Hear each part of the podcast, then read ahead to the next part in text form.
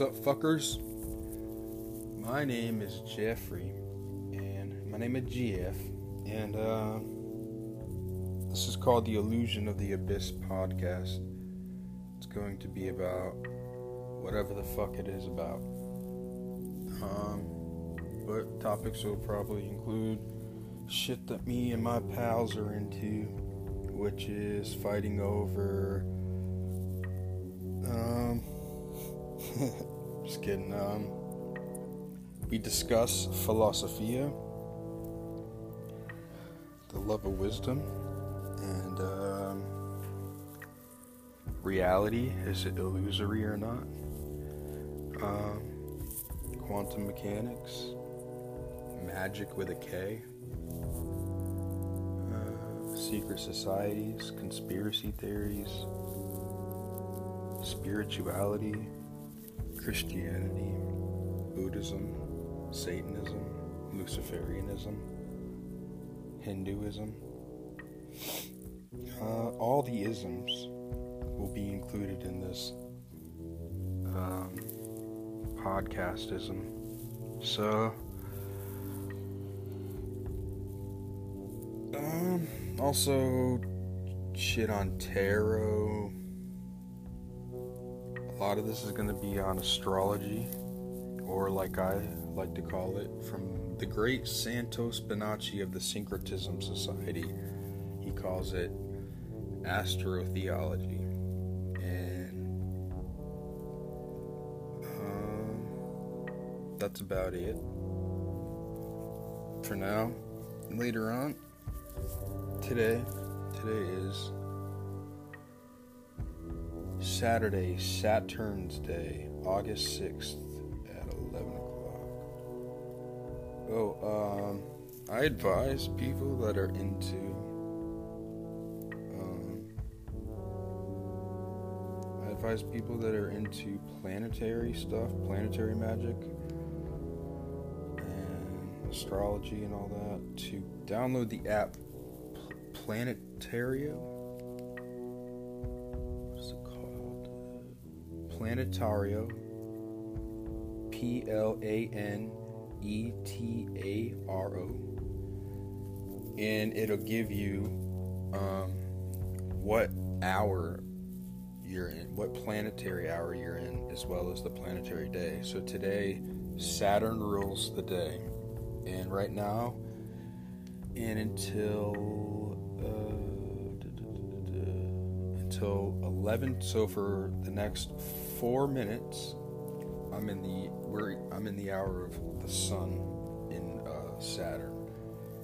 So there's magical invocations you can do for that and tons of shit. Next we're moving on to venus from 1120 to 1226 it's a really cool app and if you're into planetary stuff, astrology, especially planetary magic, where this is very important, planetarium.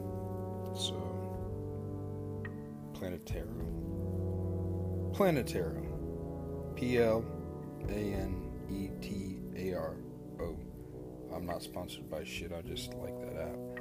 Also, the best app to get for, um, for astrology is time passages because everyone thinks that um, it's a big thing nowadays astrology is but lot of people just think that astrology is just what your uh, your sun sign is and that's absolutely incorrect. Um, the study and science of astrology and the reason why it works so well is that uh, real astrology actually takes into account where every single planet was at the angle of against where the fixed stars, what we call constellations or signs, where the signs and the planets were and the angles or angels of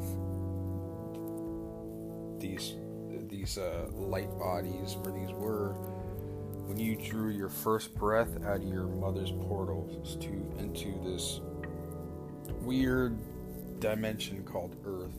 So all the energy that was all the chi, all the energy, all the ruach, all the uh, you know prana that was in the air at that time when you drew your first breath implanted those energies into your DNA structure for this incarnation. That's what astrology is. And the best one, the best app to use to find out all the information on your chart and others' charts and how your charts correlate and tons of things is Time Passages. The best one. I love this shit.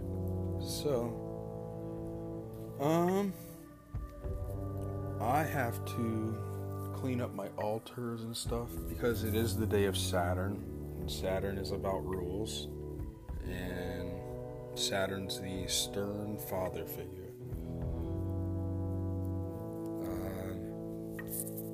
Call it the demiurge, and that's fine. Um, we need the demiurge. The demiurge would be the god of the Hebrews in the uh, Old Testament, or one of them the God that um, is blind, jealous, and cruel, and demands blood sacrifice. I don't think that's Saturn really. Saturn's just really about rules.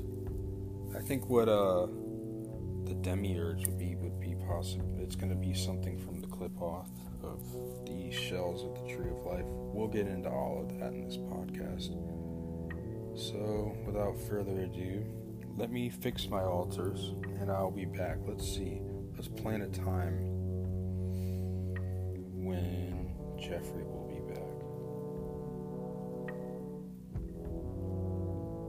about 1226 Mercury? That's a sign of. Um, Mercury is the planet of wisdom, God, the, the wisdom, knowledge, communication, and uh, even technology. Um, so we'll come. I'll come back around 1226 and we'll get it popping. Um, Mercury, the the Greeks and the Romans worshiped the planets as gods, and they made all their stories up about the planets because the planets have energies. So they are demigods. They could be to the Gnostics, if you're Gnosticism, if you're into Gnosticism, it could be called the Archons, the the guard, the guardians of this prison. Um, however you want to look at it, everything's perspective. However, what is real is um, the planets and their they used to be called as gods. Um, Mercury is Mercury, of course, and Hermes, Hermes Trismegistus to the Greeks, the messenger and the scribe of the gods, Thoth to the Egyptians, and Enki to the Sumerians fun fact. So I actually have an altar set up to Thoth, Egypt he is androgynous, so he is he is the goddess of the moon. So um, there is a Tumblr blog for this uh, podcast. I've been writing for a long time, and I've been putting my writings on email and just sending them to people that give a fuck. But further and further, I started to go, and the more articles I made, actually, my psychiatrist, uh, he's a good friend of mine. He told me to I should publish them on the internet. Some people should read them. So I did that, and then I'm gonna um, link this to that, the Illusion of the Abyss blog and maybe some people will be into this kind of shit. And um, this is gonna be like through social media. All my social media friends will be on this if they want to. If you want to talk, if you want a place to talk, say something.